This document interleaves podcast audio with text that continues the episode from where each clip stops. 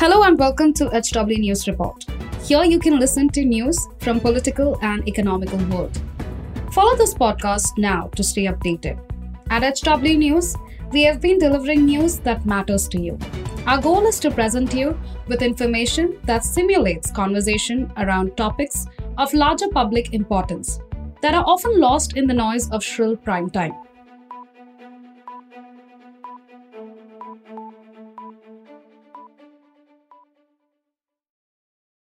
Everyone, my name is Aarti Gargi and you're watching HW News.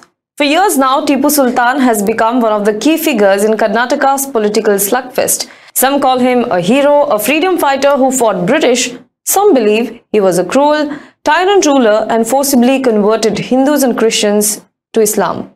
In the past elections, BJP leaders have been pushing the second narrative whereas Congress and JDS leaders are opposing it by calling Tipu Sultan a freedom fighter. And the debate hasn't really seen any conclusion, any end. However, this time the fresh controversy in Karnataka politics is not about Tipu Sultan but about who killed him. The BJP has been claiming that it is Vokkaliga chieftains Uri and Nanjegowda who killed Tipu Sultan to liberate the masses from his tyrant regime which is a complete contradiction to the historical evidence that Tipu Sultan was killed in a fight with British. Well, the story does not stop at the controversy or verbal attacks on the opposition. Several BJP leaders supported this claim and a production house owned by a prominent Vokkaliga BJP leader, in fact a minister in the BJP government, even announced to make a film on the two. But the plan to release this film has now been shelved. The BJP fell flat on its face after a prominent Vokkaliga seer warned the minister to not drag the community in a political slugfest and that the two characters did not exist or needed more research. Well, let's talk about the controversy in detail. Who are Uri Gowda and Nanji Gowda? Did they really kill Tipu Sultan? What did the Vokkaliga seer say? And what are the political impacts of this?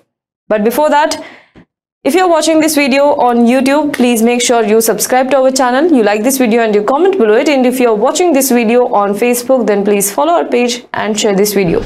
Now let's begin with where did it all start?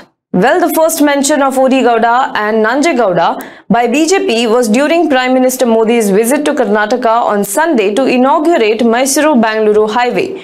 Four arches were put up on the route. One of them was named after Kempegowda, a chieftain of Vijayanagara Empire who is credited with developing Bengaluru. The second one was named after Krishnaraja Wodeyar, the former ruler of Mysuru, who apparently, according to history, was defeated by Tipu Sultan. And the third after Sir M. Visvesvaraya, former Diwan of Mysuru and one of India's foremost engineers and the fourth arch had the names of Uri Gowda and Nanji Gowda on it. After the Congress party objected, after several people objected to it, the issue became a controversy and the arch was removed and then it was replaced. But the first ever mention of the two Vokkaliga figures is in November 2022 that is almost five months ago in a play and then in a storybook. Now the names that figured in a play called Tipu Nijakanasagalu which the real dreams of Tipu Sultan written by the former director of Rangayana that is Addanda Cariappa.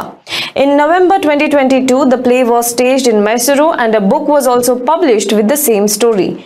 Since then, BJP leaders in Karnataka have started using the two names to attack Tipu Sultan and the Congress party-led previous state government which also started celebrating Tipu Jayanti, the birth anniversary of the former Mysuru ruler.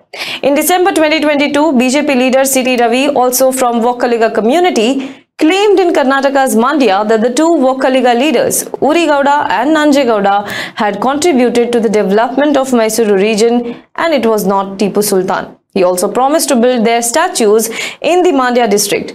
Well, a few weeks ago, Karnataka Higher Education Minister C.N. Ashwath Narayan, addressing a rally in Mandya, said that Vokkaliga chieftains Uri Gowda and Nanje Gowda finished off Tipu Sultan and that similarly, the Vokkaliga voters of the district should also finish off Siddaramaiah. The statement had caused a huge row and Ashwath Narayan expressed regret later. Well, Karnataka Horticulture Minister Muniratna, a producer turned politician, had also declared that his studio will make a movie named Uri Gowda and Nanji Gowda.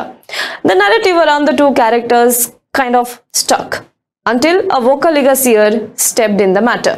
So, what did the Vokkaliga seer say? On Monday, the Vokkaliga seer Nirmalanandanatha Mahaswamiji intervened in the debate. He urged for putting an end to the issue, citing lack of historical evidence in this regard. The chief pontiff of Sri Adi Chunchanagiri Mahasamsthana Mutt, highly regarded by the dominant Vokkaligas in the state, has called for gathering more information, edicts and historical records about the duo before arriving at any conclusion. On Monday, he also summoned Horticulture Minister Muniratna and asked him to drop the movie he planned to make.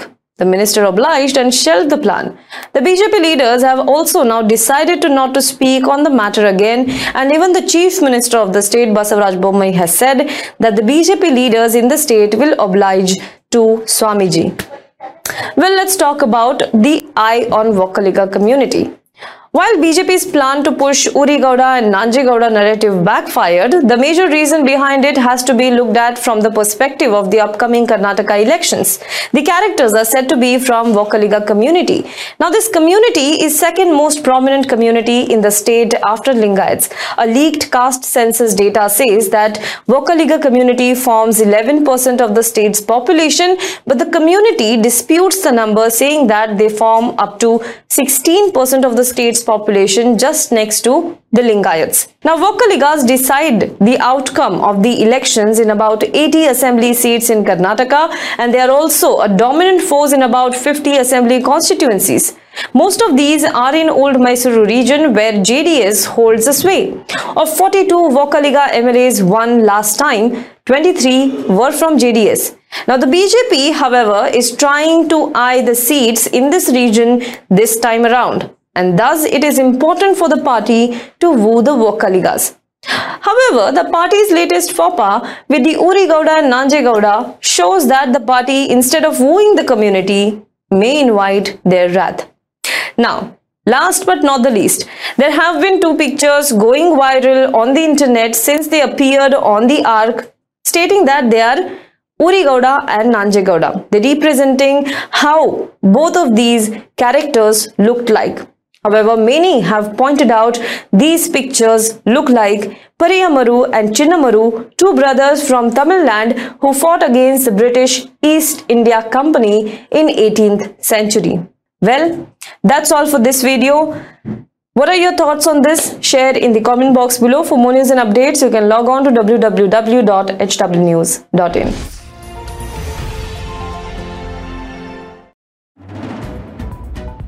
If you like this episode, please rate us with 5 stars right now. HW News podcasts are available on BingePods and all other audio platforms.